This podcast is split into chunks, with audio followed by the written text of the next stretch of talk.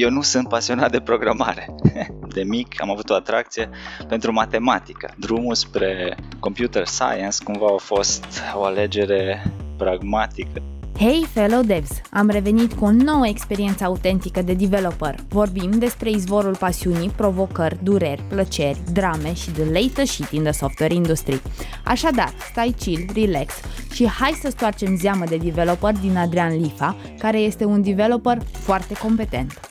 Și pe final doctoratul zis, ok, acum avem, știi, trei articole pe tema asta, două, trei pe asta, la altă, cum facem o umbrelă? Și ne-a venit ideea să mai scriem încă un articol pe o a treia temă și să pachetăm totul ca un system level, mă rog, met- design methods. Adrian este un expert pasionat în domeniul informaticii și sistemelor incorporate, cu o vastă experiență de peste 14 ani în dezvoltarea și optimizarea sistemelor embedded și a aplicațiilor de învățare automată. Cu un doctorat în informatică și experiență în diverse roluri, Adrian a contribuit activ la forumuri strategice în domeniul său și a avut un impact semnificativ în crearea de produse de ultimă generație. Acum este consultant la Zinsect și se concentrează pe dezvoltarea și integrarea de software pentru sisteme avansate de asistență pentru șoferi și conducere autonomă. Haideți să-l cunoaștem! Hei, Adi, bine ai venit! Cum ești tu astăzi? Care-i viața? Salut Andreea, salut Luci, mersi de invitație, totul bine, din ședință în ședință astăzi, dar uh, da, chiar îmi pare bine acum să pot să mă relaxez un pic, să stăm la povești împreună. Mm, deci tu crezi că ne relaxăm aici? Asta e planul meu, astea sunt așteptările mele. ok, nice, hai că o să fie fain și smooth. Când ziceai din ședință în ședință, mă gândeam la din ședință în ședință, ca știi că din floare în floare. Exact. nu știu de ce, a fost un random fact. Ok, mai bine, după cum știi astăzi și ce o să facem aici, o să trecem așa o incursiune prin uh, experiența ta de la începutul ei de programator, în cariera ta de programator, um, cum a ajuns ea să devină matură și mi-ar plăcea să începem pinpoint-ul la momentul ăla când ți-ai dat seama cu adevărat că ești pasionat de programare. Poți să ne dai un pic din casă să ne zici cum ai simțit, ce s-a întâmplat, cum era, cum mirosea, ce vreme era afară, tot ce se poate. Sigur. Acum trebuie să recunosc că întrebarea nu mă ia prin surprindere, uh, dat fiind uh, conceptul podcastului și am reflectat un pic la ea. Uh, să vedem dacă putem genera niște discuții și niște debateri, dar eu nu sunt pasionat de programare. Cred că așa vom începe. Uh, nice. Chestia în felul următor, că am fost de mic, am avut o atracție pentru matematică. Și atunci drumul spre mm. computer science cumva a fost o alegere mai degrabă pragmatică decât provenite din pasiune. Pentru că, uh, mă rog, la vremea respectivă, în România, și mă gândeam ce, ce o să fac cu matematica. Uh, acum, nu știu cât am putut eu să judec și cât a fost și influența familiei, dar era ideea că, ok, cu mate poate o să fii profesor de liceu, mă rog, best case dacă nu pui enorm de mult efort ca să devii poate profesor universitar sau ceva și nu avem asemenea planuri. Și atunci am zis, păi, în ce domeniu aș putea să aplic matematică, ce e cel mai aproape și să și am un, mă rog, trai decent, să zicem așa. Și așa mi-am... Mm, deci tu să înțeleg că erai cu matematica în, în sânge. În sângele tău curgea, curgea matematică de când? Din, din liceu sau mai Da, mai înainte de liceu uh, era uh, așa... Era olimpic? Ai mers la Mers. Era super fain, îmi aduc aminte, era chiar așa un fel de highlight în fiecare an. N-am ajuns la, adică n-am fost așa de strălucit să ajung la națională, dar eram, uh, mă rog, la, la Lescu, now and then am mers asta interjudețean mm-hmm. și eu știu, top 3 în Timișoara, să zicem, cam pe acolo eram. Și chiar era, bine, încă, um, adică mă fascinează matematica din cauza că mi se pare o, uh, amazing, să zic așa, că oamenii ca specie au inventat uh, o știință sau cum să numim, o nealtă, dacă vrei, cu care putem mhm. pur și simplu să stăm și să ne gândim la știi, de la crearea stelelor și a universului până la, nu știu, mișcarea atomilor și așa, și, și poți să modelezi cu, se pare un, un instrument foarte, da, foarte puternic. Și... N-am găsit încă ecuația for everything, nu, da, știi? Caut... lucrează ăștia la ecuația care se potrivește exact, la absolut da, caută. tot. we, we, we have people da, on exact. it, cum se zice, nu? Știi, care... No, da. și deci să înțeleg că tu ești mai abstract așa la, la gândire. Tu, tu ești analitic în gândire, dar abstract uh, e ceea ce te definește? Uh, da, cred că putea să spui asta. Sau, um, cum să o punem? Dacă am șansa să mă ocup cu un task care e mai abstract, îmi face plăcere, știi? Adică și nu... Am, am mulți colegi care sunt... Cred că ei sunt mai developeri decât eu și atunci ei, dacă e prea abstract, cumva se pierd, știi? Dar în cazul meu, nu știu, am doar satisfacția asta intelectuală de a rezolva o problemă abstractă, chiar dacă nu-i văd imediat aplicația. Nu mă deranjează cumva să, să nu văd aplicația direct, știi? Dacă e doar ceva, o, o, o problemă, un challenge, știi? care nu a mai fost rezolvat. Deci să înțeleg că tu ești un fel de zeu al uh, algoritmicii. Nici pe departe, nu. nu? Dar, uh, mă rog, ei, nu, nu aplic destul de mate cât aș, cât aș fi vrut, dar să să happy. Nu mă plâng. Mm-hmm. I see. Ok. No, bine, mai hai să vedem. Deci cu matematica în sân te-ai dus mai departe și ai zis, ah, ok, programare, pot să aplic matematica și să facă chestii pentru mine. Păi dă-ne un pic de cum s-a simțit prima oară când ai scris primul program și ai zis, oh shit, what the fuck is this? Sincer, nu mai țin minte, bănuiesc că a fost în liceu, că înainte de aia nu, adică nu sunt caz din ăsta care s-au apucat să programeze la 10 ani sau la, eu știu, dinainte eram, uh-huh. cum zic, chiar înainte de liceu. Deci dacă se făcea la școală, se atunci, când ai făcut la școală prima oară, nu? În clasa 9? Cam așa a fost, înțeleg? da. Uh-huh. Okay. Și chiar înainte de aia, cum zic, îmi petreceam timpul chiar făcând exerciții de mate, știi, cu cre- old school, creion și... No, și după aia în, în liceu, în principiu, cu programarea și nu, n-am, nu rețin niciun moment din ăsta Evrica sau așa în care în care am fost, um, nu știu, am rămas paf, știi? Uh, a fost cumva mm. De cine, ne... cine te-a împins pe tine aici, în, în zona asta de programare? Cine ți-a dat un ghiont, așa, să te duci Bine, cum zic, a fost familia, uh, pe de-o parte, și mm-hmm. mătușa mea era profesoară, mate, chimie, fizică, mă rog, științe reale. Cred că ea a fost și cea care mi-a insuflat, insuflat un pic din, mă rog, dragostea asta pentru științe exacte, să zicem așa. Am și fost interesat, cum zic, de mic, de numere și de chestii abstracte și așa, dar na, ea o, probabil au văzut că există interes și atunci o, uh, na, o, o încurajat, dar a apăsat butoanele care trebuie.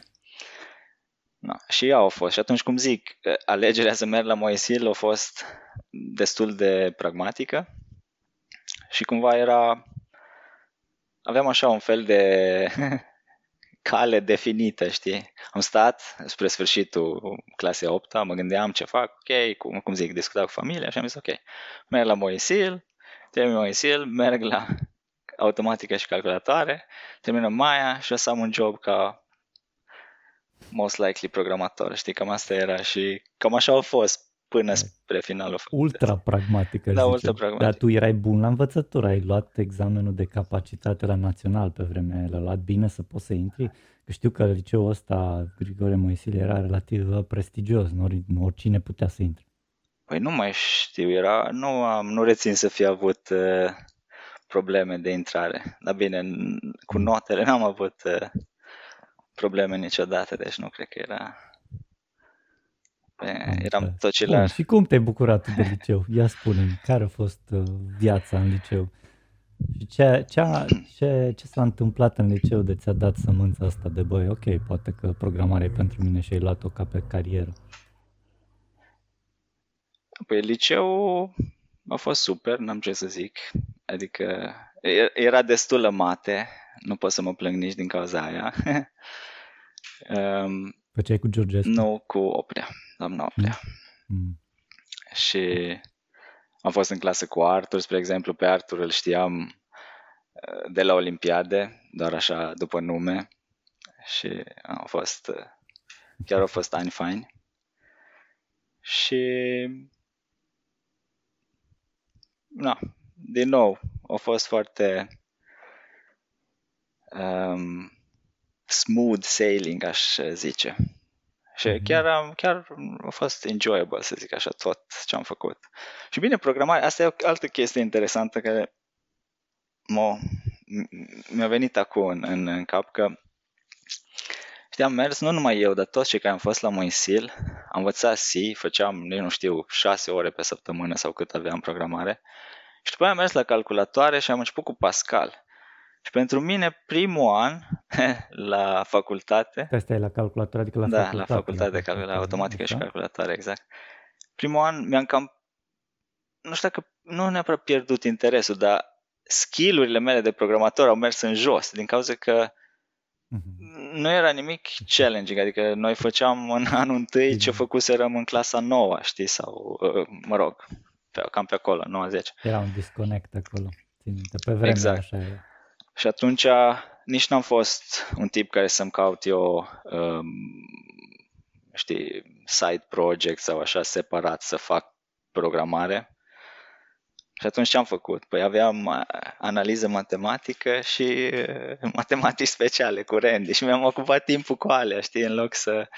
să deci te-au mâncat mai mult matematica și ce s-a întâmplat pe partea de primul, al doilea an, au fost matematici grele, grele blană, din câte țin. Au fost anii mei preferați. Și, practic, anii da. preferați pentru că erai pasionat cu adevărat de matematică, da. nu de programare care ți se părea aia... Acum e downgrade, practic, faci Pascal, tu știi de asta. Exact, e cam așa a fost, da. ce, ce mai e. Aha.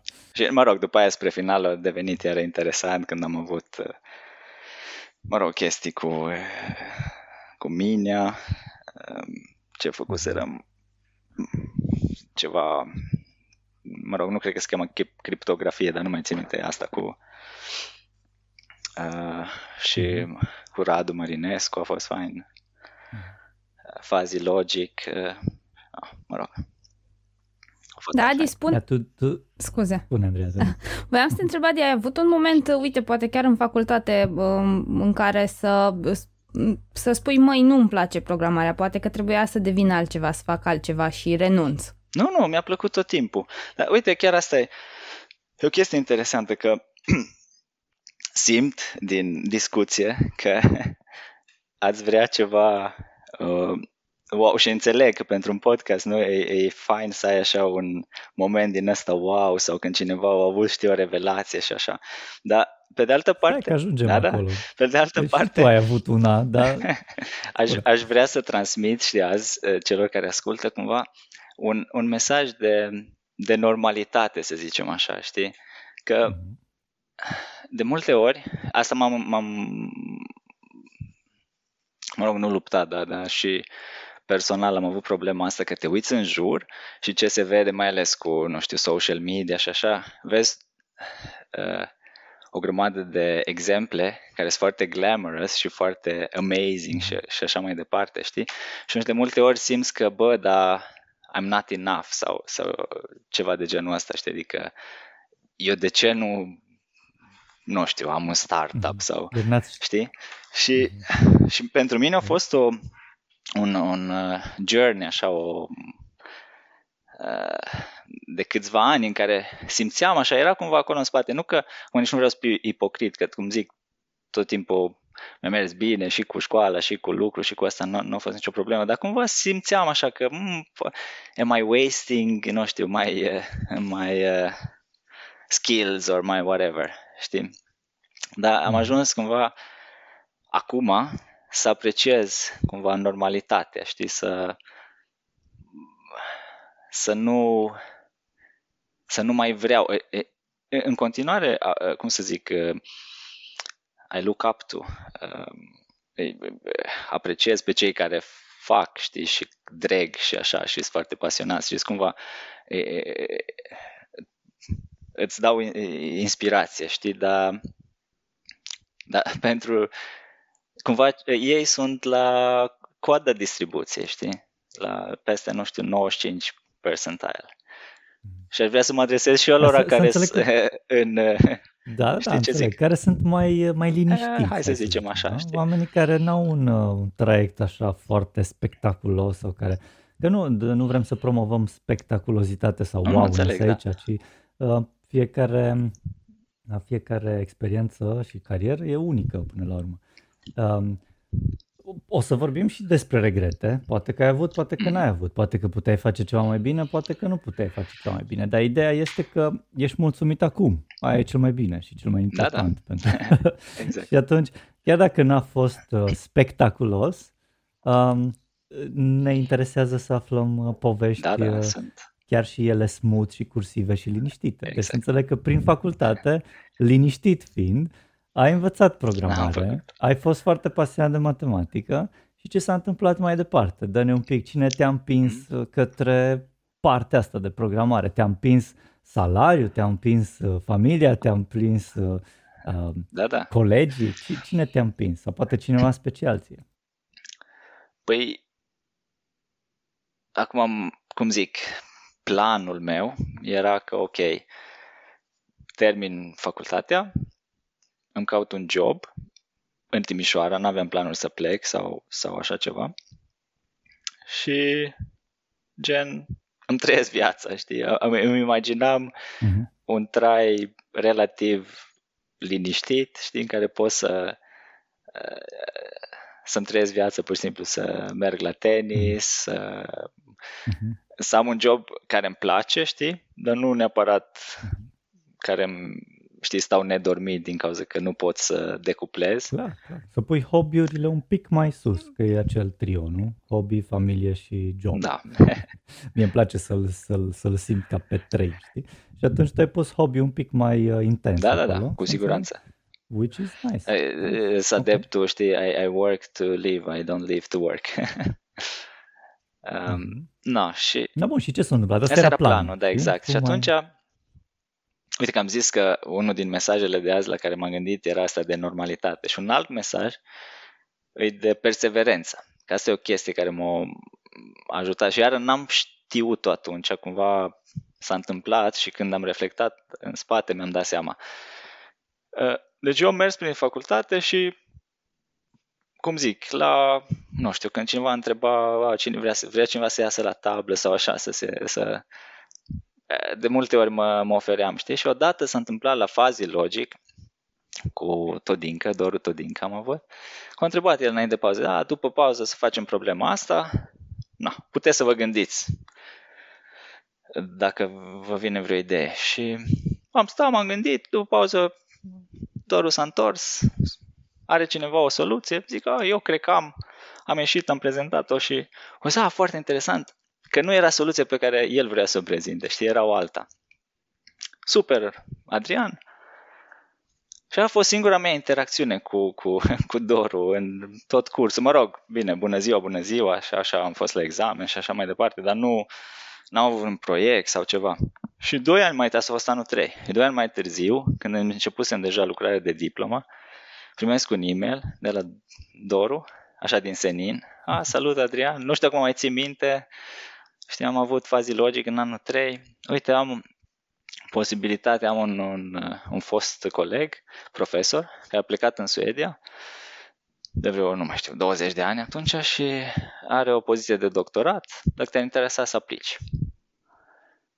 Că m-am gândit la tine și na, ai putea aplica, te duci să-ți faci diploma acolo și ca un fel de tryout și era cumva setup-ul perfect, că nu trebuia să faci niciun commitment, știi, pe 5 ani sau pe nimic, mergeai pentru diplomă, câteva luni, vedeai cum îi și după aia, no, și cam Doru atunci a fost cel care m-a, să zicem, m-a împins pe drumul ăsta, știi, nu neapărat spre programare, dar cumva să ajung um, aici în Suedia uh, și să fac doctoratul, care nu era deloc planificat și na.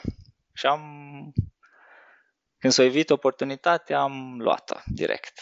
Am mers acasă, am întrebat, toată lumea a fost, uh, m-a susținut, să zic așa, știi, și de la familie la prietena de atunci și așa mai departe. Da, și asta ar fi un alt mesaj care vreau să, să-l uh, transmit astăzi, știi, să fii tot timpul uh, open-minded, să zicem, sau așa, știi, indiferent dacă tu ai vreun plan și ți-ai uh, nu știu, chestii pe care vrei să le faci, dar când se ivesc oportunități, uh, cumva, na, să le și, go să și încerci, nu? da, go for it, exact. Uh, cam asta a fost. Uh, da, bine zici.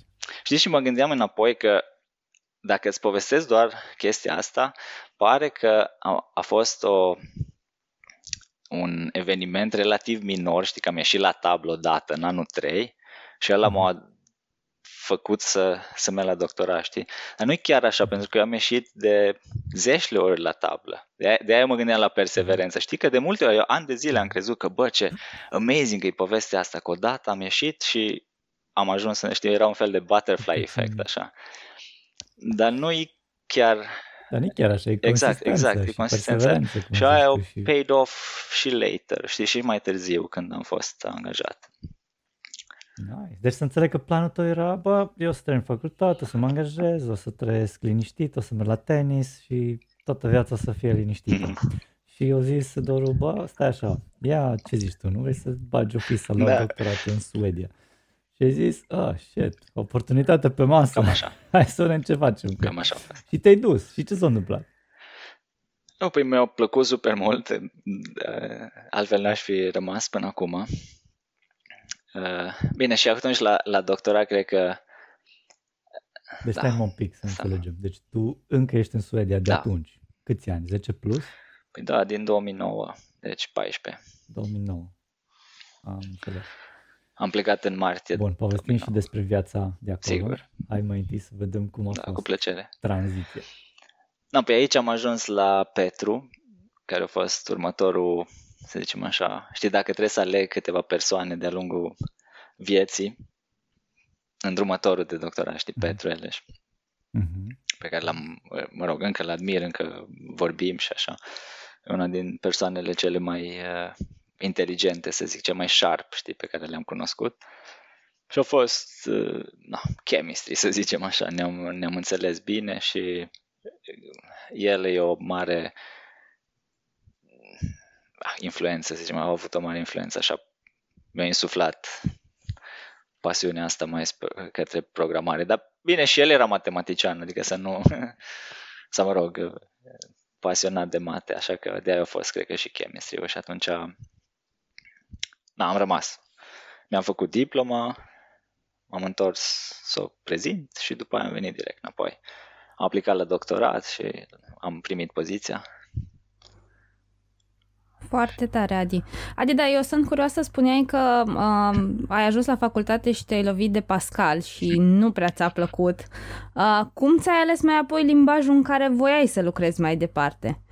N-am zis că nu mi-a plăcut Pascal, a fost doar așa un downgrade, că cumva, și nu mai era, nu era vorba neapărat de limbaj, ci mai mult de, de nivel, știi, că noi, cum zic, clasa 12 deja făceam algoritmi și lucram cu grafuri și știam recursivitate și whatnot, adică tot basics. Și apoi ai ajuns la facultate și ai început de la zero iarăși. A fost cumva bor, a fost plictisitor, știi, nu a fost neapărat că da Ehm, nu, nu Pascalul cred că a fost problema, ci Nivel. nivelul, ca, o, ca o, eh, cumva pentru toți ceilalți a fost foarte bine. Deci cumva paradoxal faptul că am fost la un liceu de informatică și foarte bun a făcut ca în primul an să nu fiu foarte eh, motivat sau știi challenge așa de, de programare în facultate. Bine, ai fost challenge pe matematică. Da, da, asta zic, că mi-am găsit, mi-am găsit, uh, mi-am găsit uh, ocupația, nu a fost aia problema. Numai că așa. Și apoi n-am avut niciodată o, cum să zicem, o preferință tare pentru vreun limbaj de programare. Am văzut tot timpul limbajul în sine ca unealta cu care îmi rezolv problema, să zic așa, știi, nu, Mm-hmm. Și atunci a fost iar oarecum oportunist. Când, nu știu, am început la doctorat, lumea scria în C, unii scriau în C, alții în, habar n-am, Java și s-a întâmplat așa că eu am început să scriu în C și atunci am folosit C aproape toți cei 5 ani de doctorat și da, mai apoi după ce am terminat și am trecut în industrie, acolo iară n-am avut uh, uh, cum să zic, un cuvânt de spus în ce limbaj. Am început în Autoliv, uh-huh. ei foloseau C și am zis ok, mersi. Acum câțiva vreun an jumate am schimbat firma, se folosește C++, ok, folosesc C++, adică nu e... Am înțeles, deci te-ai mulat cumva pe partea de limbaj, ca să zic așa. Exact. Adică experimentând acum din sistemul de învățământ și cel din România și cel din Suedia și având experiența din Suedia, dacă ne poți spune ce ai schimbat, de exemplu, la sistemul de învățământ din România, asta dacă ai schimbat ceva. Păi problema e că nu am experiență decât a sistemului post-universitar, să zic așa.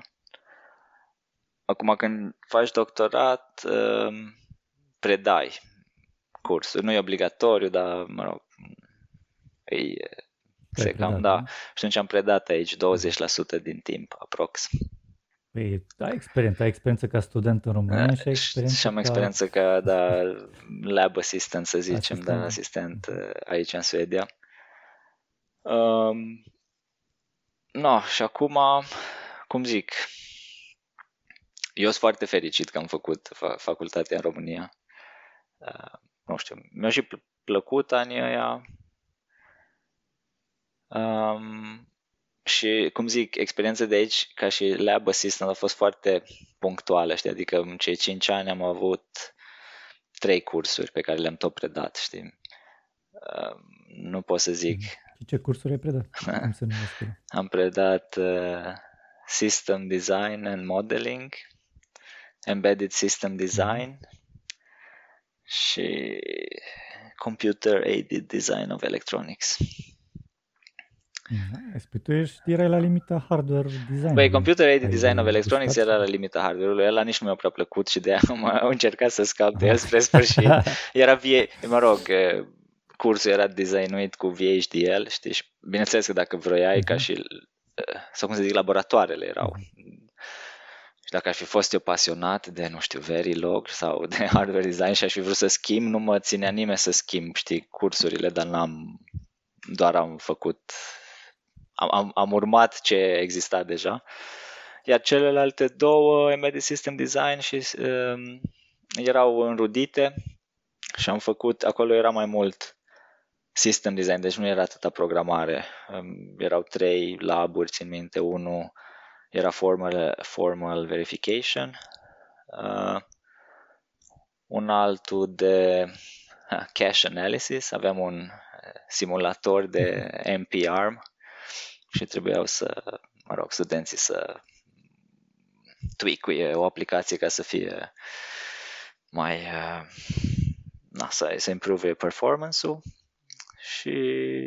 Cum ți se păreau studenții de acolo versus studenții din România? Bă, în general... Ai trăit ca student în România? În general, cred că e mai relaxată um, atitudine aici și mult mai, din cât am, mă rog, cum zic, cât am putut eu să văd, mult mai uh, uh, nerigid, să zicem. Adică în România, ok, și acolo am putut alege între anul 3, între automatică și calculatoare, dar ce ales calculatoare cam era clar cam ce cursuri faci și, mă rog, adică aveai posibilitatea să alegi, dar alegeai așa o ramură și după ce ai ales-o, cam era pe când aici deci aveai mai multă granularitate. Da, e mult mai mult aici. Puteai să-ți alegi. Cam poți să-ți alegi câteva cursuri care sunt uh, obligatorii pentru, nu știu, specialitate pe care și restul faci tu mix and match cam cu ce te mhm. interesează. Și Auzi, spune te rog, cum, uh, deci încă o dată revin la ce zicea Andreea, dacă ar fi să te gândești la ceva de îmbunătățit în sistemul ăsta de educație, Care a fost întrebarea? Cum aș, ce aș îmbunătăți sau ce aș schimba în sistemul de...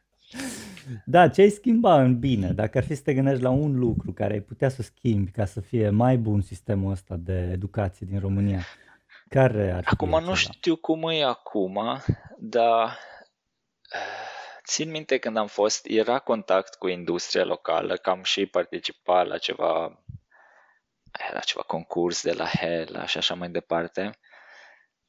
Dar mi se pare că aici e un pic mai mai strâns contact, adică acum zic, poate și din cauza că am avut experiența asta post de, de, de, de la doctorat, unde a fost mai cu research. Adică mi se pare că sunt mai multe proiecte de research comune, sau mă rog, propuse de universitate împreună cu industria locală. Nu știu dacă era mhm. așa în România, cum zic, mi s-a părut mai mult că legăturile cu industria erau de forma, ceea ce nu e rău, nimic rău în aia, uh, evenimente de recrutare, că era ok ceva concurs, uh, cum zic, hela să faci un uh, nici mai știu ce era sistem de reglare a temperaturii și na, ei vreau să recruteze pentru mhm. ceea ce nu e rău, cum spun, dar o, o chestie care am apreciat-o aici e asta, că uh, studenții atunci au oportunitatea să se um, cum zice, engage, să se implice în, uh, uh-huh. în proiecte foarte deci mai implicați în proiecte reale, reale exact, foarte reale și atunci cât mai reale. aia și ajută să să se ghideze în, știi, ce, ce cursuri vor să aleagă și având în, vedere, având în vedere și că au posibilitatea să aleagă. Nu dacă ești implicat și uh-huh.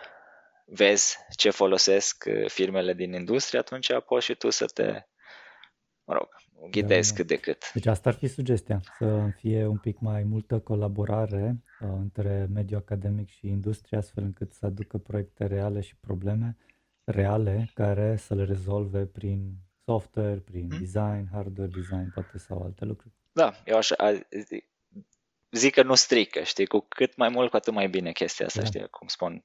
Poate că, și poate deci, că acum, nu, 14 ani mai târziu să fi schimbat uh, situația. Mm-hmm.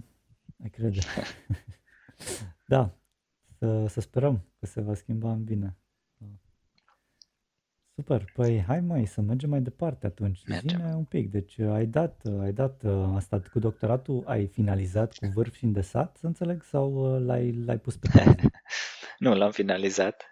A fost, uh, nice. au fost cei mai faini ani din viața mea până acum, cei cinci și un pic petrecuți acolo.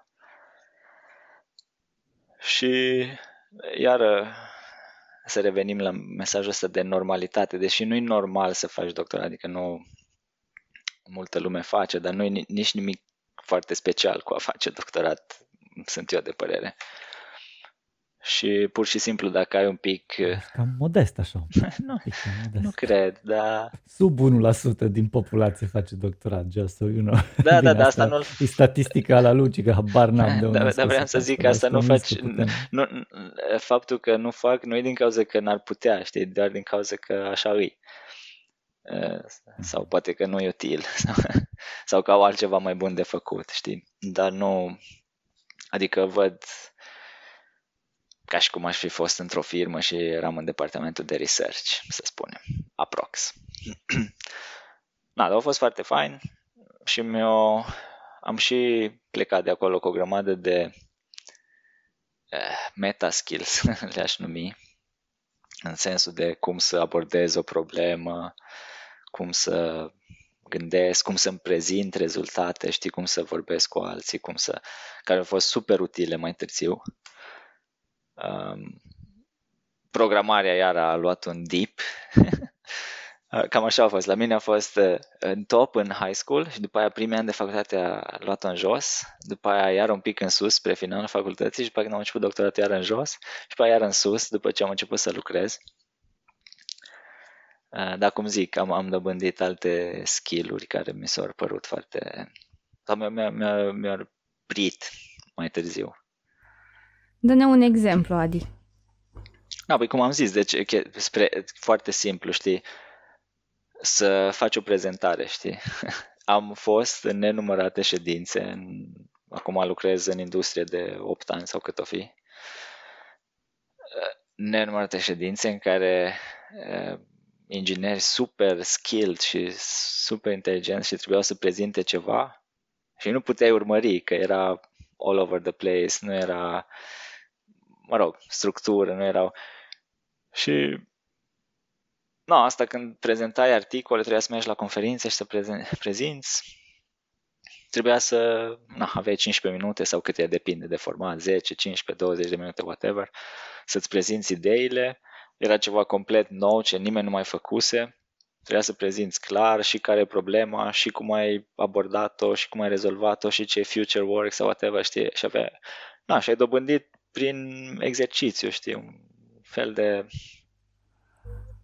Uh, cum zic, un, așa, un meta skill, felul în care... Uh-huh. Și, și asta nu-l aplic conștient, ci pur și simplu se întâmplă, știi, trebuie să prezint ceva, na, încerc să mă gândesc, ok.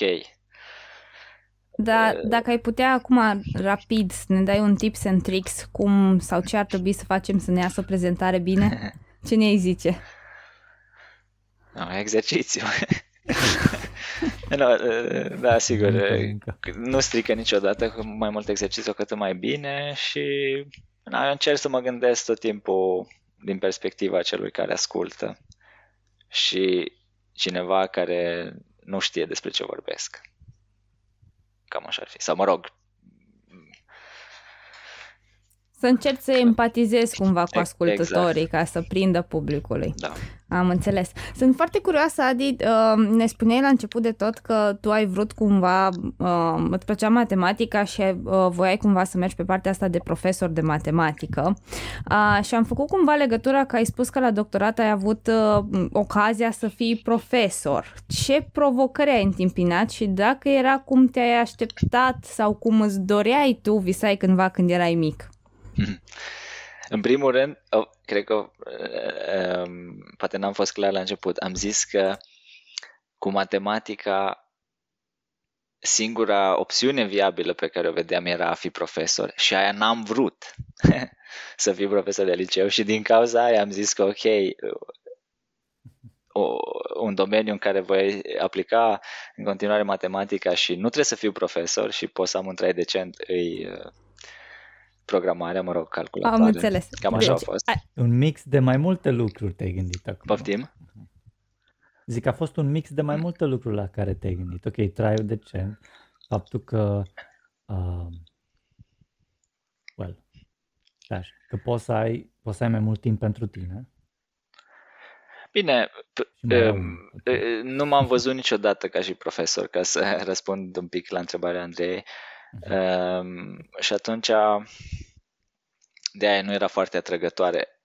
Am tot respectul și cum v-am și dat exemplu uh, role models și așa oameni care mi-au uh, ghidat viața până acum au fost pro- profesori, mă rog, mulți dintre ei, dar cred că și trebuie să fii adică e, mi se pare așa important să fii, dacă ești profesor, să fii bun și nu m-am văzut niciodată că aș avea skill-urile astea.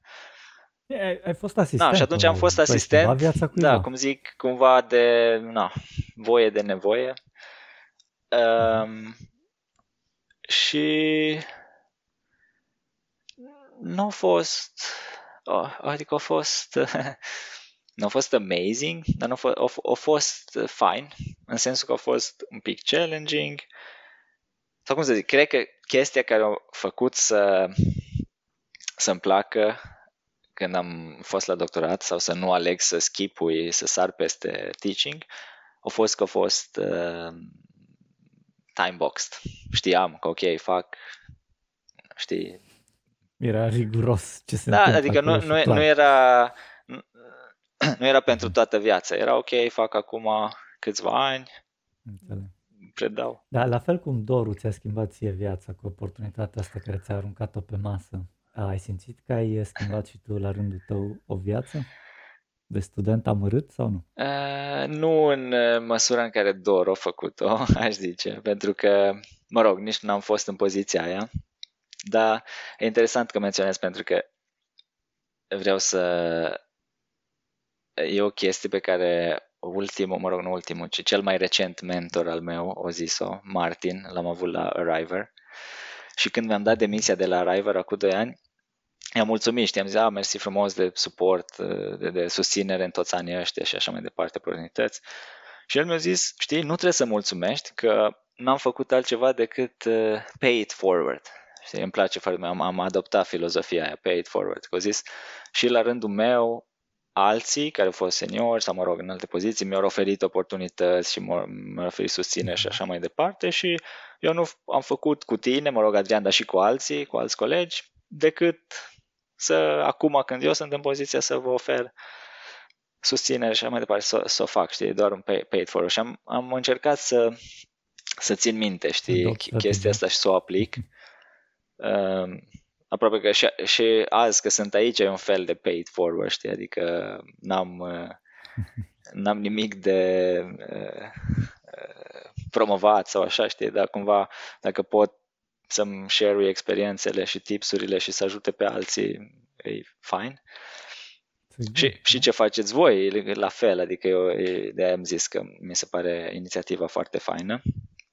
Și nu, acum am avut un student, spre exemplu, de, de master, când am fost la doctorat, puteai să fii îndrumător pentru studenți de master, știi? Și am propus, mă rog, niște teze, am avut vreo 2-3, dar pe unul țin minte că e, era din Pakistan și l-am ajutat destul de mult, mai ales cu scrisul.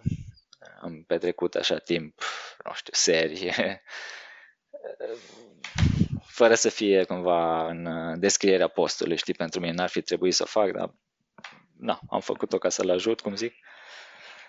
Și acum nu știu dacă am, cât i-am schimbat viața, dar încă îl văd pe LinkedIn că are o, na, o viață bună și așa, că lucrează ca developer. Și na, ar trebui să-l întrebați pe el dacă... da, Păi e, e satisfăcător, clar, ți se umple sufletul un pic când vezi da, da. că ai contribuit acolo, cât și de cât. Nice. Nu, nu, dar Super, nu. Adrian. Te rog, te-am nu, întrerupt. Nu sunt deloc, scuze, nu, nu, adică sunt total de acord, e, e un sentiment fain, știi, ăsta, că, că ai putut să să ajuți pe cineva sau să na, oferi susținere când avea nevoie. Așa e, corect. Uh, spune-ne, Adrian, ok, ai ajuns în uh, Suedia, ai terminat doctoratul, spune-ne ce te-a făcut să te îndrăgostești de Suedia, să te reîntorci.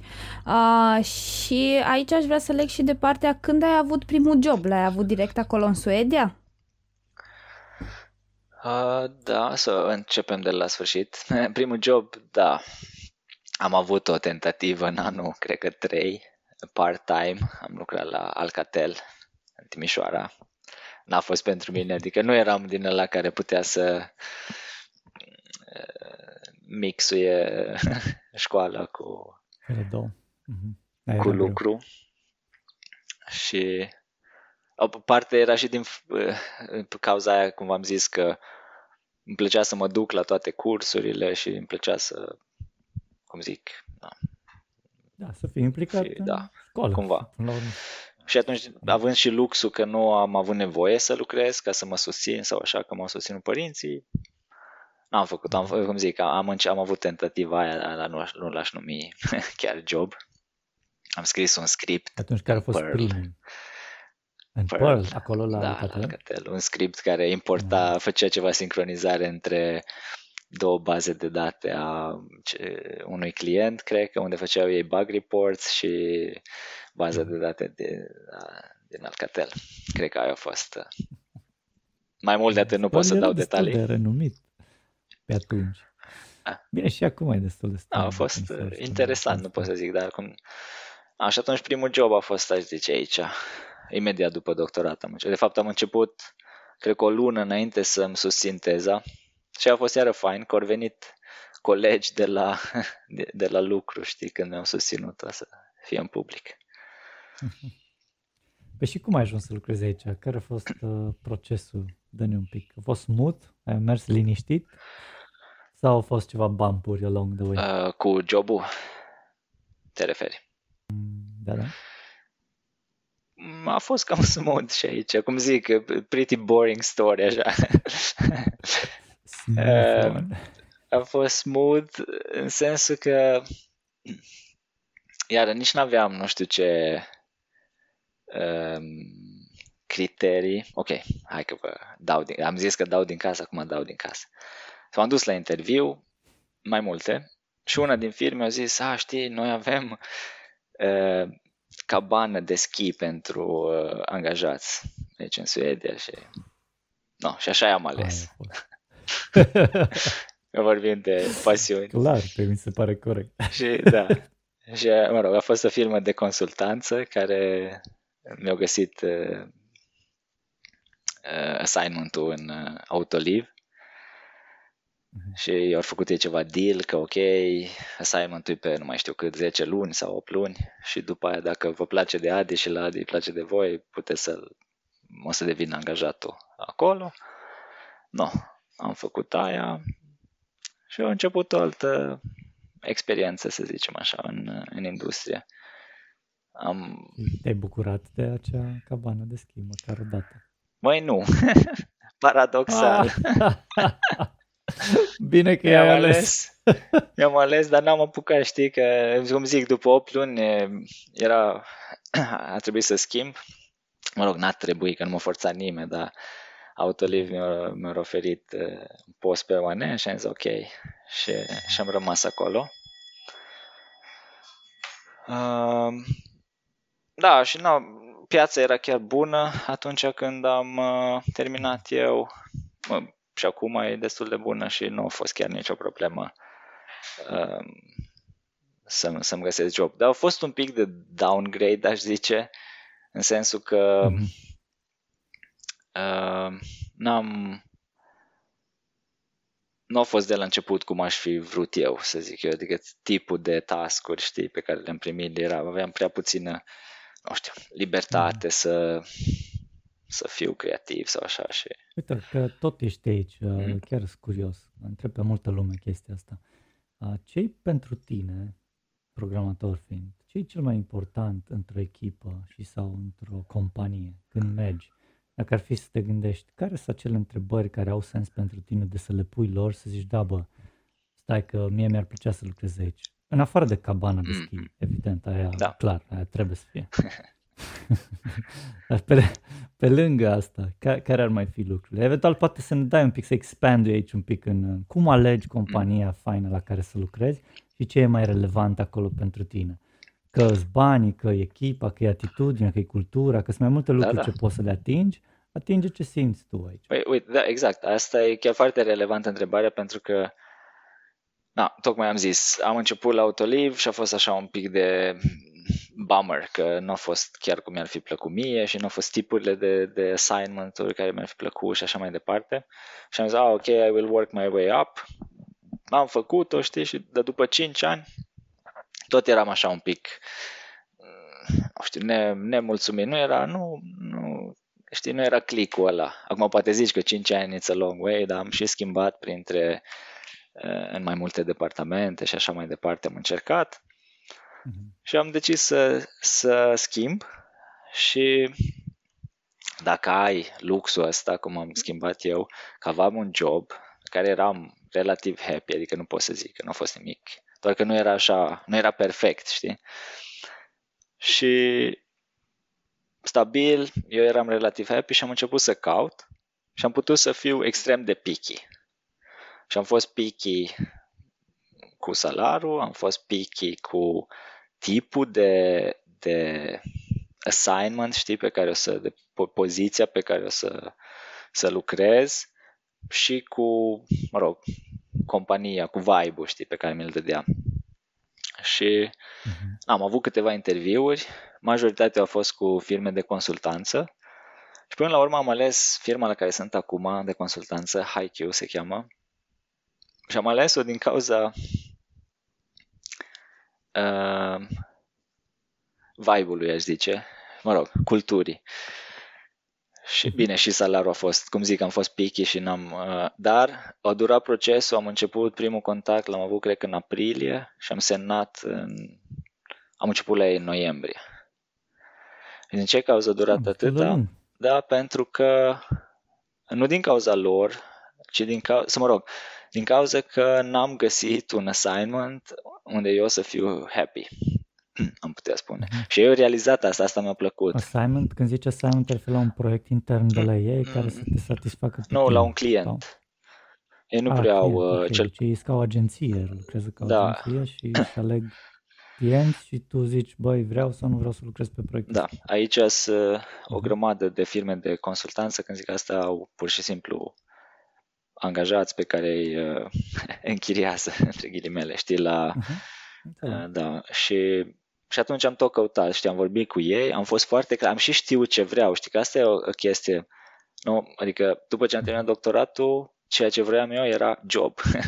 Asta era ce, ce, ce căutam. Și asta era, dacă mă întreba ce vrei, job. Na, cam, cam asta era. Nu, că nici nu știam, știi? Adică okay, trebuie întâi să... așa ridicate. Da, nu știu dacă e de așteptare, dar cumva nici nu știi ce să ceri până ce n-ai încercat.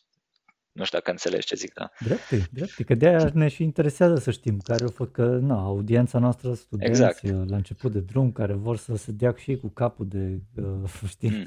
de, de, de forța muncii, cum să zic. Exact. No, și atunci când am mers, cum zic, când aveam jobul și eram liniștit și stabil, tot ok și așa, și am, și am zis, uh, a fost funny că i-am zis uh, șefului actual în interviu, primul interviu ce l-am avut, și cum zic, firmă de consultanță care de fapt închiriază developeri și am spus lui, you know, I'm not a very good developer. Și a făcut așa o față și a zis, de obicei lumea nu prea zice asta la primul interviu și am zis, ok, I'm, I'm above average, dar știi, nu sunt uh, outstanding. Și păi am zis, dar sunt outstanding în asta și în asta și în asta, știi, și cumva aveam și uh, dovezi de la uh, jobul anterior, în care, uite, am făcut, uh, nu știu, un simulator, știi, am făcut uh, Eh, system analysis, eh, am făcut asta și asta și asta și am spus că na. Asta e foarte bine. Că ai zis chestia asta, că ești transparent despre care sunt calitățile tale cu adevărat, mm? ca să beneficieze maxim de atât tu să te bucuri că faci lucruri pe, pe skill-ul tău ca o mănușă, nu? Omul mm. potrivit la locul potrivit. Exact. Și cum altfel decât să le pinpoint exact. în halul ăsta da. în care le-ai făcut. Dar, dar, cum zic, îți trebuie și un pic de experiență și să ai doar așa curajul, să zicem, să spui chestiile astea. Și bine, poate că dacă n-aveam job, știi, poate că dacă eram pe, mm. pe șomaj, să zic așa, și căutam un job, probabil că nu știu dacă îndrezneam să fiu la fel de picky sau aveam, știi, luxul ăla. Dar în cazul ăsta, uh, dar cum da. zic, a fost tot indiferent cât de transparent ești, cred că pentru tine e bine să să știi care sunt punctele forte și care sunt punctele unde nu ești, poate nu sunt la fel de forte, știi? Și... Da, și cred că aici aș mai adăuga eu, totodată trebuie să știi și care sunt punctele pe care vrei să le îmbunătățești. Exact. Aici am o perspectivă faină pe care soția mea zis-o că multă lume, știi, încearcă și la interviuri, te întreabă lumea, a, da, ok, astea sunt părțile negative, cum le îmbunătățești sau, știi, să ne zici strategii. Și îmi zicea soția, soția că poate timpul, în loc să-ți, să-ți mă rog, între ghilimele, rosești timpul încercând să îmbunătățești chestiile la care nu ești bun, mai bine pui timpul ăla pe chestiile la care ești bun și devii și mai bun. Știi? Mă rog, bine, ideea e acum să nu adică trebuie să ai un baseline, un, o bază de plecare la totul, știi, dar uneori, și cred că e un tip interesant și aplicabil în unele situații cel puțin, e mai bine, știi, să pui timpul și să devii și mai outstanding la ce ești deja bun, decât să petreci de 5 ori mai mult timp și să devii un pic mai bun la ceva ce ești nu așa de bun. Aici, aici o dezbatere, Da. aș putea intra în Sigur. dezbatere cu tine un pic, pentru că uh, depinde de ce vrei să faci în Exact. cariera ta. Dacă devii expert, clar trebuie să faci ce ai zis tu. Dacă vrei să devii expert în, în ceva, Da. dar ceva super nișat. Spre exemplu, vrei să fii expert în programare Python, data, uh, să zicem că ești data scientist și ești super focusat Mm. pe NumPy, Sci-Fi, Pandas și numai aia știi Mm. Și știi să manipulezi date și la la la, da? Și din ce în ce mai bun vrei să fii acolo. Sau nu ești din ce în ce mai bun acolo, ci mai uh, guști un pic și din public speaking, un pic și din uh, uh, antreprenoriat și ce înseamnă poate durerile antreprenoriatului. Și le, le ții la un nivel mai superficial pe fiecare. Ești, nu ești expert în nimic, dar ești bun la toate în ghilimele. Da. și atunci aia ți oferă un alt uh, leverage, că sunt fel și fel de Exact. oameni. Sunt uh, oamenii ăștia și oamenii ăilalți. Sunt experții și non-experți. De aia am zis că în unele Ah, cred situații că- poți să aplice. Uh-huh. Uh, pentru că eu, de, de la doctorat, dacă o luăm de acolo, am început cu ceva, am scris două articole, am schimbat, am mai scris trei articole pe altă temă, mă rog, puțin erudită, dar alta.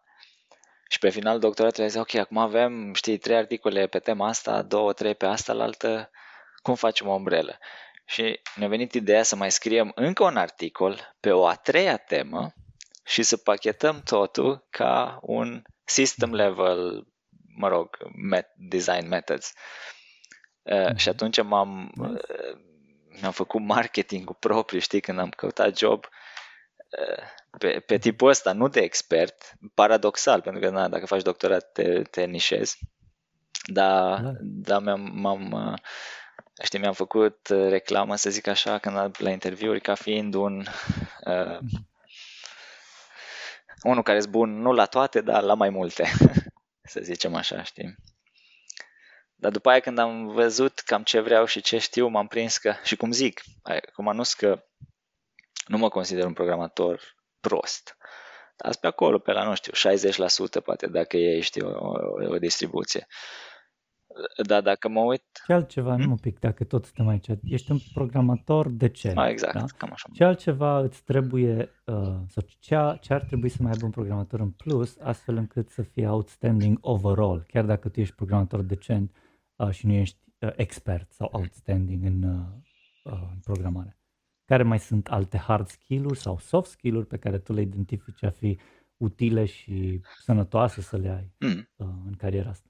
Da, păi ce pot să zic, știi, să vorbesc din punctul meu de vedere, ce m-a ajutat pe mine a fost uh, capacitatea asta de a abstractiza. De multe ori mi-a venit super handy. De la când explici la alții, de la s- când te gândești la o problemă și așa mai departe. Aia mi s-a părut ceva bun de avut, așa, în arsenal, să zicem. Știu că e ceva foarte fazi, știi, dar na. Uh, Yeah. Nu toată lumea gândește analitic și nu toată lumea abstractizează înainte să vadă esența unei probleme. Deci e foarte bun skill-ul Da, ăsta. exact. Și acum, nu știu, sunt o grămadă de skill-uri din astea așa soft, cum ai zis tu. Spre exemplu, să Care ar fii fi curios. Mm, Ah, ok, hai să zicem așa că... Sau o, o altă chestie care m-a ajutat pe mine a fost să încerci să găsești o balanță, un echilibru între a face ce ți se ce zice task să zicem, și a înțelege uh, contextul, știi? Și, și am, Deci nu doar să execuți blind, Exact. să just do it, tic, tic, tic, tic, ci să înțelegi contextul, să clarifici requirements-uri, să fii open-minded, E- faci brainstorming, lucruri de Exact. genul ăsta. și s- na, să, să, să vezi, știi, ok, ce fac eu acum, unde, unde și are locul în sistemul mai mare sau ce-o fi, știi, acum, na, nu trebuie să fie întregul sistem, că na, noi când, nu știu, lucrăm cu embedded systems uh, în automotive, știi, nu trebuie să înțelegi poate ajunge să mergi două nivele de abstracție deasupra, nu trebuie să mergi cinci sau știi. Dar, dar asta iar e o chestie pe care eu uneori am avut probleme, că uh, primeam un task și mă întrebam, a, dar de ce trebuie să facem asta sau unde, taskul ăsta unde are loc? Știi, făceam așa zoom out odată, descopeream două, trei, patru alte probleme și mă întrebam, ok, task-ul meu intră în system function ăsta, ok, dar ăsta unde merge? Mai făceam zoom out și cinci nivele mai târziu mă întrezeam că a, eu trebuia să termin task-ul ăsta cu o săptămână, dar eu încă, știi, de aia ziceam că e important să înțelegi contextul, dar e super important să știi când să te oprești, when enough is enough, știi? Na, asta iară, cum zic, kind of fuzzy, știi, sfatul, dar na, când vezi tu așa că ai luat-o pe un, într-un rabbit hole, cumva să zici ție că, bă, poate ar trebui să mă opresc și să mă mulțumesc cu cât știu până acum și să iau mai departe. Adică tot ziceai de tascuri, ai avut vreodată vreo situație în care ai bulit un task și cum ai trecut peste? A picat ceva bubuit? bulit un task, hai să vedem. Interesant. Belelele astea. Sunt belele și în construcții, sunt belele și în programare, sunt belele peste tot. Mai Sincer, nu, nu vine în minte nicio... Din industrie, tot timpul, mă rog, am lucrat în companii din astea mari, n-am fost niciodată într-un startup sau așa unde procese de review și de așa mai departe și ești într-o echipă și n-aș, da, cum zic, nu mă aduc aminte. Adică, deci nu, nu te-a lăsat procesul, da, să înțeleg. Știi, te, te-a salvat. salvat exact asta. La doctorat a fost exact invers, că lucrai tot timpul singur. No, și acolo nu rețin nimic ca să fi fost super painful. Acum au mai fost baguri care mi-au făcut viața grea, dar nu... nu, dar noi ne gândeam la ceva care să doară aspru, să urle cineva de durere pe undeva, pe un conductor. Dar dacă nu s-a întâmplat, nu e problemă. Înseamnă că ai avut, ai avut noroc să urmezi procedurile standard de safety ale corporate so you don't mess it up. Chestia e că și cu atât mai mult, știi, numai că l-am lucrat în companii mari de pe automotive, în care sunt foarte safety uh, focused și na, sunt un nivel deasupra, nu știu, dacă comparăm aici în uh, Linköping unde locuiesc, Ericsson e mare, fac base station și așa mai departe și, mă rog, River acum cumpărați de Qualcomm e relativ mare și dacă le compari, am avut colegi care au lucrat în ambele, știi? Da. Aici cred că putem să vorbim puțin și aș fi curioasă să te întreb, Adi, de ce ai ales mediul ăsta de corporate și companii mari și nu un startup? Din cauza că primul job pe care l-am avut ca și consultant, firmele de consultanță nu prea lucrează cu startup-uri, că na, prin de natura lor, știi, firmele mari vor când au proiecte relativ uh, clare, ok, am avem nevoie de oameni pe 2 ani, știi, să finalizăm asta. Și nu vrei să angajezi un om și să... că nu poți să-l dai afară aici în Suedia. Mă rog, e foarte complicat și atunci nu vrei să-ți iei costul ăla și de aia plătești un consultant poate de două ori cât ai plăti salariul un angajat, dar uh, îl plătești doar pe 2 ani și când s-a terminat proiectul, na, la revedere. Și atunci din cauza aia, na, firme de consultanță lucrând cu firme mari, în 99% din cazuri, că alea își permit și alea fac asta. N-ai gustat. N-am gustat din startup. Cultura. Și după aia când am trecut la altă firmă de consultanță, aceeași uh, chestie și n-am, uh, n-am, n-am aplicat la vreun startup uh, sincer, doar, de fapt nici n-am aplicat eu la nimic. V-am zis, când, când nu eram super mulțumit, nu era așa perfect. Da, și am doar am, pe LinkedIn practic am pus open to work sau așa ceva. Și atunci... O... Ai dat la... Și eu dat la pește și te Exact. Dar auzi, spune te rog, ce faci acum? Cum e viața hmm? ta de acum? Care e viața? Și cum e în Suedia? Da, eu chiar n-am răspuns la întrebarea aia. Păi, acum, profesional, fac uh, tot automotive. M-am mutat, practic, la competiție. la, lucrez la Zenseact, care e, mă rog, deținut de Volvo. E partea lor de uh, driver assistance și autonomous driving. Și chiar acum, acum am schimbat un pic echipa cu vreo 3-4 luni și lucrăm cu LiDAR systems, dar uh, integrare de, de LiDAR, nu, uh-huh.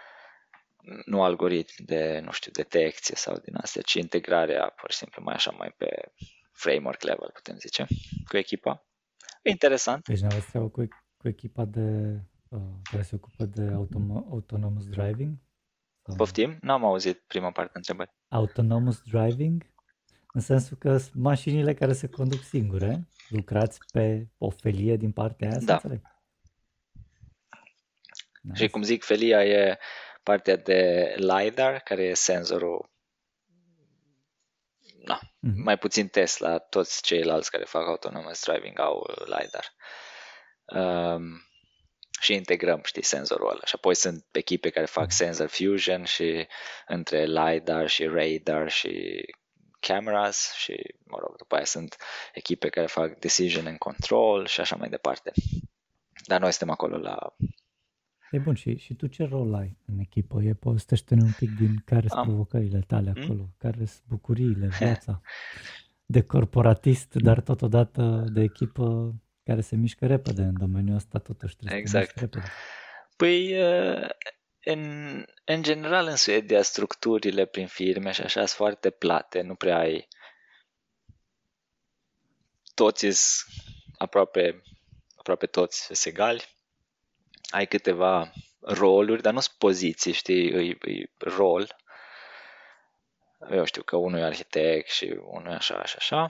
Și de multe ori sunt communities. Într-o firmă ai un architect community și atunci ai persoane interesate de software architecture, să zicem, din mai multe echipe, din mai multe părți ale firmei, care împreună decid, nu știu, direcția, știi, arhitectura produsului și ai whatever, framework community și, și așa mai departe. No, și în cazul meu, eu am acum două roluri, unul de developer în echipa mea, care, nu știu, că să zic, 70% din timp poate pun pe aia. Și celălalt, există un grup, se cheamă Public API Governance. Suntem vreo 4-5 perso- 5 persoane din 600 câte are compania care uh, facem review și aprobăm toate API-urile publice pe care Zenseact vrea să le, da, să le mă rog, expună. Interesant. Pentru da, ia, da, păi e clar, echipă mare, buget mare, oameni mari, totul e mare acolo. E, da. Care, dacă ar fi să alegi o, o chestie care îți place acum la echipa asta și ce se întâmplă, care ar fi acel lucru? Mm. Ăștia n-au cabana de scut, by the way, nu? Păi asta era interesant, pentru că acum eu am assignment în Zenseact și acolo fac, acolo lucrez, ăla e job știi, acolo lucrez, dar firma de consultanță, care de fapt m-a angajat pe mine, știi, și m-a închiriat la Zenseact, mm-hmm. au o grămadă, deci ești o resursă. Exact.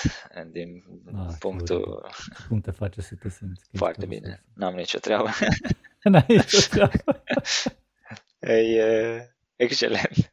Nu, dar vreau să spun că e foarte comun pentru firmele astea de consultanță din cauza că își închiriază resursele în, în mai multe mhm. firme, știi, să aibă o grămadă de activități, evenimente și așa mai departe ca să, să facă un fel de, mă rog, să țină grupul împreună, știi, să ai un fel de... Și fac asta? No, și HiQ fac și de fapt m-ai întrebat și nici nu cred că ți-am răspuns sau mă rog, n-am terminat, că mi-a plăcut cultura lor de la început, de când am mă rog, așa am a fost un vibe care s-a și adeverit, că uneori na, ai vibe și pe hârtie mm-hmm. și îmi place foarte mult de ei. As prima firmă, acum n-am lucrat eu la foarte multe, dar dintre care am lucrat și am auzit, care they live by their values, mi se pare, știi? Au patru valori foarte simple. Ei zic că vrem să producem rezultat, eh, ne asumăm responsabilitatea, vrem să menținem totul simplu, keep it simple și have fun. Astea patru, știi? Și pentru fiecare mi se pare că îți zic pe pe bune, chiar they live by their values. Și îți, îți și oferă, știi că așa sunt multe filme, toate au uh, valori și principii și nu știu ce, știi, pentru pe care managerii ți le prezintă la onboarding și așa mai departe, dar după aia nici nu le mai ții minte. Pe când aici sunt cumva ingrained, să zic așa, sunt, mhm. nu știu, dacă ai o idee, apropo, ca și exemplu de asta că poți să-ți asumi responsabilitatea, ai o idee, vrei să faci ceva, și keep it simple ca să combinăm și aia. Nu avem HR sau așa, bine, suntem mici, 160 de persoane. Mergem la, da, mergem la managerul direct, îi spunem ce vrem să facem și el îți dă un răspuns care e foarte transparent și știi dacă se poate, te, îți oferă, știi, fonduri sau whatever. Și poate să fie de la competence evenings, am avut ieri, uh, un coleg care a prezentat despre Capture the Flag uh, uh, competitions, uh, poate să fie for fun, eventuri, am făcut pâine la birou sau, știi, sourdough, un coleg care a făcut ciorbă de perișoare, el e suedez, are soție română și a zis, Adriane, nu facem o ciorbă de perișoare. Ok, facem o ciorbă de perișoare. uh, so, na, și e un uh, vibe din asta foarte fain. Și cum zic și... Dar mergeți la birou, să înțeleg. Lucrați de la birou toți din agenția Nu. Eu lucrez remote, remote tot timpul, pentru că Zenseact uh, are sediu în uh, Gothenburg și eu locuiesc în Linköping, deci vreo patru ore cu trenul, trei jumate până acolo. Și așa că eu... Și care e viața? Tu, tu mai știi cum e România? No, păi am... Care e viața în Suedia? Fă o comparație. Am, ven... am tot venit în România, sigur că mai știu. Uh, dar e mai liniștită. Să-ți renoiești buletinul sau când ai venit? nu, dar am vizitez. Uh, acum, în ultimii ani de când am uh, copilul, am un băiat patru ani jumate, Uh, n-am mai, mulțumesc, n-am mai uh, venit chiar uh, în fiecare an, am venit tot al doilea an, dar înainte de a veni am Crăciun, de fiecare Crăciun, de fiecare dată și vara. So, uh, uh no, acum e mai răcoare aici, dacă ne uităm la climă. Și, dar e mult mai liniștit. Asta îmi așa mai de pensionar, bine și orașul ăsta unde locuiesc eu e cam o treime din cât de mare e Timișoara, are vreo 100, acum nu știu, 130 de mii, cred că. Da, asta, asta să înțeleg că a contribuit și la liniștirea ta, că ești uh, foarte liniștit și tu, sau faptul că ai un copil de 4 ani te-a calmat în ultima perioadă?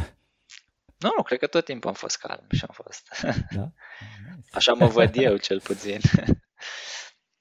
Uh, no, și mm, îmi place viața aici, ce să zic. Mi se pare foarte smooth, că tot am vorbit de asta. De la na, declarat de taxe până la ce vrei tu, știi, totul faci pe telefon cu două clicuri. Probabil că acum așa e și în România, pentru unele chestii, nu pentru toate. Și... Foarte bine spus pentru unele chestii. Adi, am ajuns să mergem puțin mai înainte și uh, cumva asta e o întrebare mai specială. Dacă ai putea să te întorci în timp cu mintea de acum, uh, când, unde te-ai întoarce și ce sfat ai da? Interesant. Hmm. Uh, sincer, nu știu dacă m-aș întoarce, să-mi dau un sfat cel puțin. Pentru că acum mă gândesc, tata are o vorbă și am preluat-o și eu, că ceva de genul că să nu regresi niciodată ce ai făcut, știi, să regresi ce n-ai făcut. Și atunci mă gândesc așa, dacă, dacă aș putea să mă întorc ipotetic în timp, nu? Pentru ce m-aș întoarce? Ori să mă previn să nu fac ceva ce s-a dovedit, nu știu, poate nu dezastros, dar nu benefic. Ori să-mi zic, ah, keep up the good work, știi, do what you're doing, it's, it's good enough. În al, doilea, în al doilea caz nu prea văd sensul să mă întorc doar așa ca să mă bat pe umăr, să zic că, da? Un boost de încredere exact, nu niciodată. mă rog. și în primul caz în care m-aș preveni să nu fac ceva, cred că asta e, mă rog, mai filozofic un pic, dar eu văd viața ca pe o serie de experiențe, nu? Și uh, experiențele astea pe care le trăim, fiecare din noi ne, ne modelează și ne fac să fim cei ce suntem astăzi. Și inclusiv experiențele negative. Și atunci dacă mi se pare că ar fi un fel de cheating, nu știu dacă cheating neapărat, dar uh, să zicem așa, dacă eu m-aș întoarce în timp și m-aș preveni să nu fac o greșeală, asta m-ar priva pe mine de o oportunitate de a învăța, dacă înțelegi ce zic, știi? Foarte bine zici. Și, nice. și atunci n-aș vrea să fac asta, știi? M-aș întoarce în timp, m-aș preveni, măi, nu fac asta că nu e bine sau știi dacă... Și atunci în viitor aș fi o altă persoană, pentru că n-am, n-am învățat chestia. Butterfly Cum într-un fel, știi, da, și, și m-am, cum zic, m-am privat de o, uh-huh. de o chestie pe care o învăț. Și... Da, dacă să zicem, dacă ar fi totuși să existe ceva, nu dacă să te întorci, dar să existe ceva ce ai vrut să știi mm-hmm. mai de demult, ca să ai o viață mai bună, mai smooth, mai faină, mai lejeră, mai ce, ce ar fi trebuit să știi, mm-hmm. ce știi acum, mm-hmm. să știi mai repede ca să îți fie mai bine. Mm-hmm. Păi, uh, cred că să nu iei lucrurile prea în oh. serios ar fi o chestie. Să nu le iei Da, nu. Adică cu cât ești mai să zicem, relaxat relativ la situații și la ce-o fi. Cu atât, asta e experiența mea de până acum, cu atâta e mai bine. să spun, uneori e paradoxal, știi, dar așa cred eu.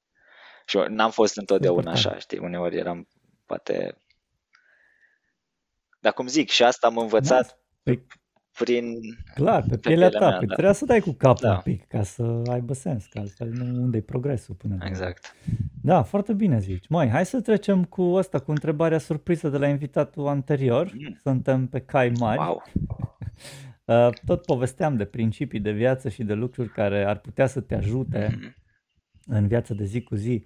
Spre exemplu, care e acel principiu pe care tu îl aplici în munca ta de zi cu zi sau care uh, care pur și simplu ți se potrivește ție atât în viața profesională cât și cea personală, ca să-ți boostui un pic productivitatea sau performanța sau orice. Spre exemplu, povesteam în context, să înțelegi contextul de, de episodul trecut, era acel principiu de 20-80. Mm-hmm. Știi despre da. el?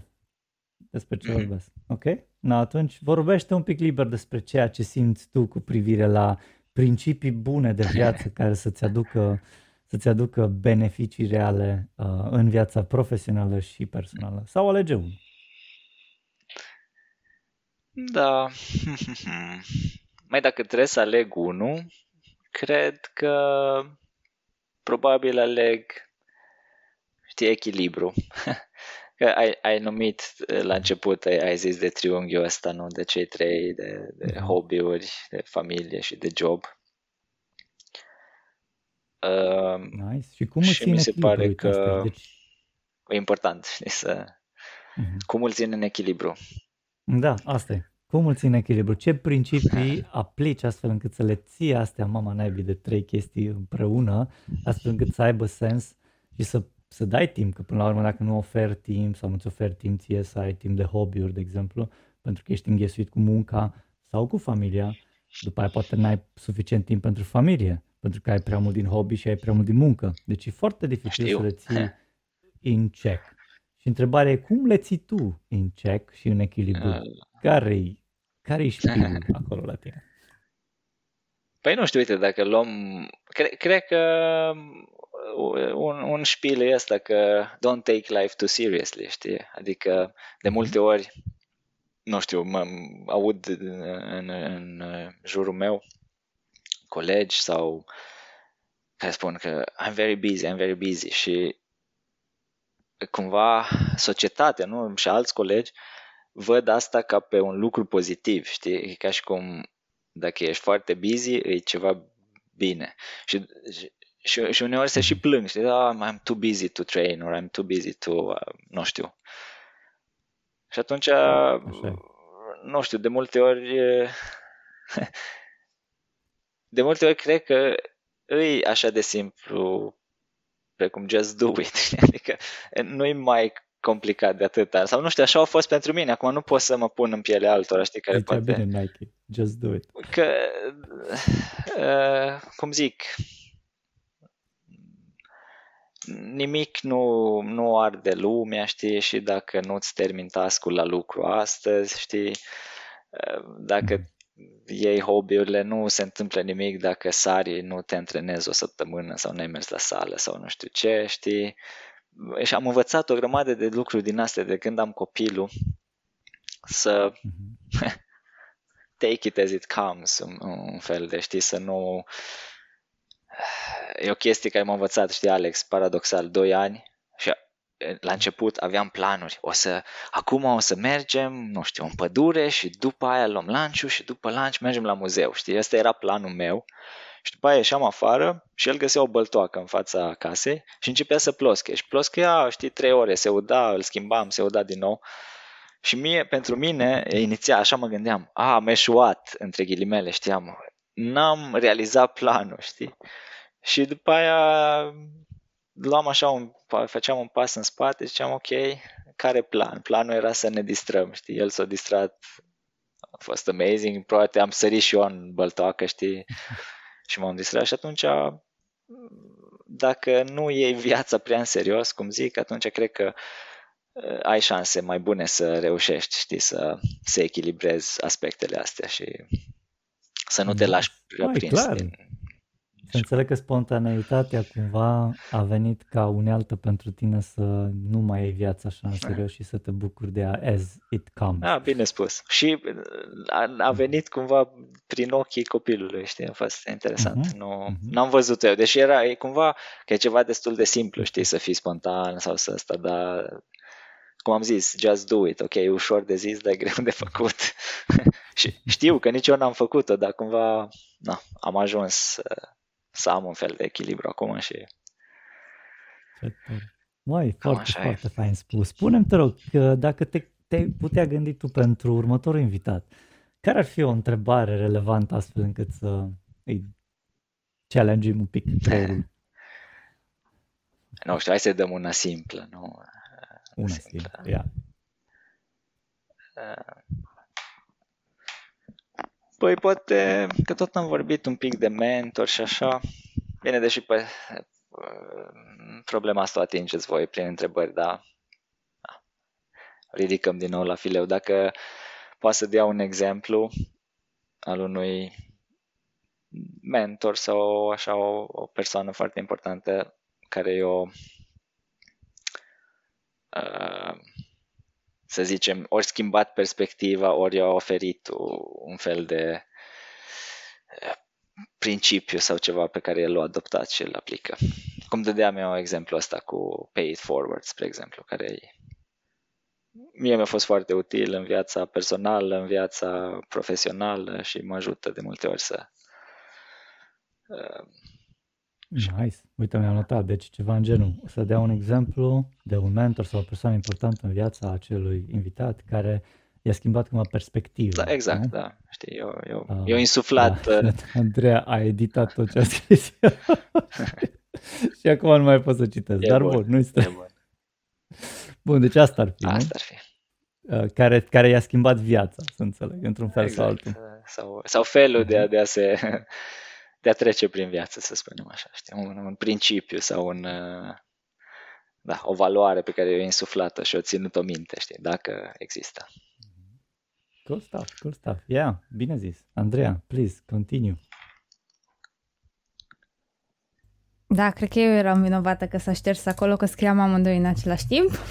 ok. Nu-i stres. Trello, trăiască Trello. Dacă editezi în același timp descrierea unui card, și dai save, se override Da, acum știi. Da. Adi, a fost un uh, journey foarte, foarte fain și îți mulțumim tare mult că ai acceptat să fii invitatul nostru și vreau să te mai întreb, uh, nu e o întrebare, vreau să te rog să ne spui unde ar putea oamenii să te găsească în cazul în care vor să ia legătura cu tine. Sigur. Eu vă mulțumesc, chiar a fost uh, super plăcut să, să, să stăm la povești, super relaxant. Și de luat legătura, cred că cel mai simplu pe LinkedIn, Adrian Lifa, mă găsiți acolo și am inclusiv, cred că, telefonul și e-mailul pe LinkedIn sau noi. Plus că dau accept la cereri destul de generos, să zic așa, deci cu siguranță. Dacă ar fi să mai zici un lucru, ce vrei tu, de obicei oamenii zic ceva eveniment care îl fac, startup-ul și îl promovează, lucruri personale, dar care au tangenție, e tangențial cu business într-un fel sau altul. Zi tu ceva, o ultimă frază, așa, hai să dăm de la putere de la tine. Uh, cum ai simțit să lăsăm audiența? Mm-hmm. Păi, uh, hai să reiterăm mesajele de normalitate sau mesajul de normalitate, să zicem că mm-hmm. poți să keep fii fericit, da, exact, keep, keep, it, keep simple. it simple, keep it smooth și poți să ai o viață împlinită și fericită și uh, mm-hmm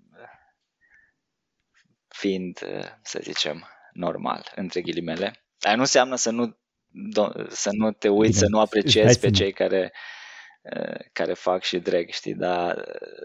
Uh, dar stai un pic, îți dai seama că normalitatea asta poate fi dezbătută exact. la sânge, că ce e normal pentru tine e clar, nu e normal pentru Ești mine. Foarte convins, da. Hai să o lăsăm așa, cu loc de dezbatere. Uite.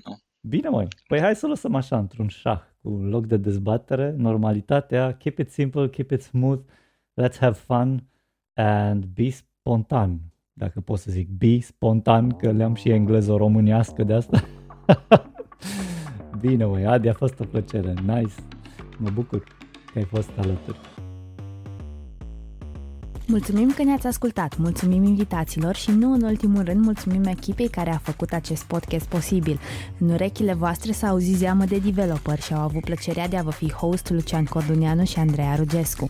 Vă așteptăm cu o nouă experiență săptămâna viitoare. Dacă v-a plăcut, vă invităm să dați un share și un subscribe paginii noastre. Power by Sensidev, Love by Launch.